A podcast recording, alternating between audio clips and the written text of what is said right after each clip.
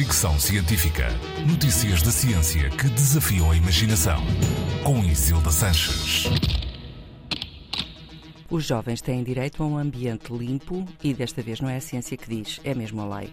Nos Estados Unidos, um grupo de 16 crianças e jovens com idades entre os 5 e os 22 anos acusou o Estado americano de Montana de violar o seu direito a um ambiente saudável.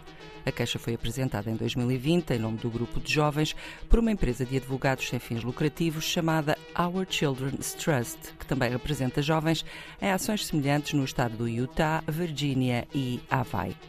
A queixa baseava-se na existência de uma lei que consideravam violar o direito a um ambiente saudável, vida, dignidade e liberdade, uma vez que a Constituição do Estado do Montana garante o direito a um ambiente limpo e saudável para as gerações presentes e futuras.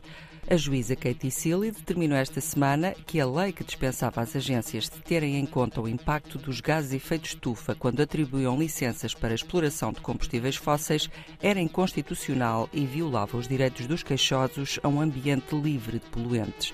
A decisão foi considerada uma vitória sem precedentes no combate às alterações climáticas.